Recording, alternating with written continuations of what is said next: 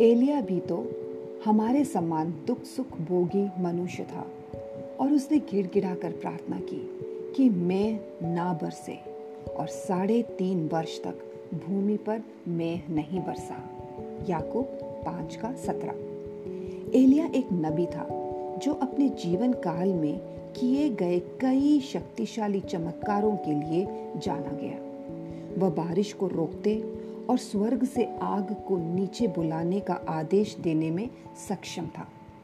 लेकिन वह super hero नहीं था। वास्तव में वह हमारी तरह ही एक सामान्य इंसान था। अंतर यह था कि उसने परमेश्वर की आज्ञाकारिता में एक धार्मिक जीवन का अनुसरण किया। उसने प्रार्थनाओं में ईमानदारी से परमेश्वर की खोज की।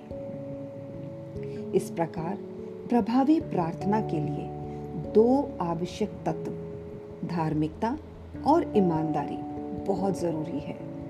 अपने जीवन से और अपने जीवन के माध्यम से शक्तिशाली कार्य करने के लिए आपको एक संत या एक प्रेरित की उपाधि प्राप्त करने की आवश्यकता नहीं है।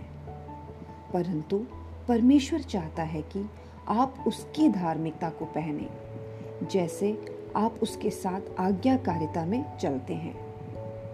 आपकी ईमानदारी इस बात का संकेत है कि आप हर दूसरे विकल्प को ना चुनते हुए परमेश्वर के मार्गदर्शन और छुटकारे पर भरोसा करते हैं।